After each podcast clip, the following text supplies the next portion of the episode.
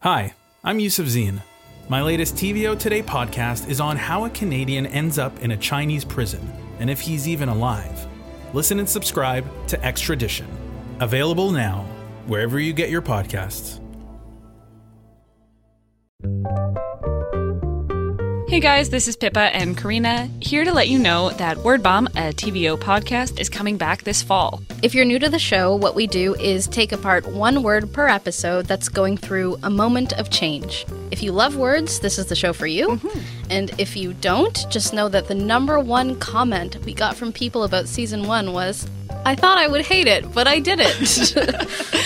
I think we've brought some converts along. This season, we are talking sex, drugs, gender, and race, words of the internet, and even words about climate change. there are some really surprising stories, some great guests, and a few words we're honestly nervous to talk about. Yeah. so make sure that you hit subscribe so that new episodes get into your feeds wherever you normally get podcasts starting this October. See you soon.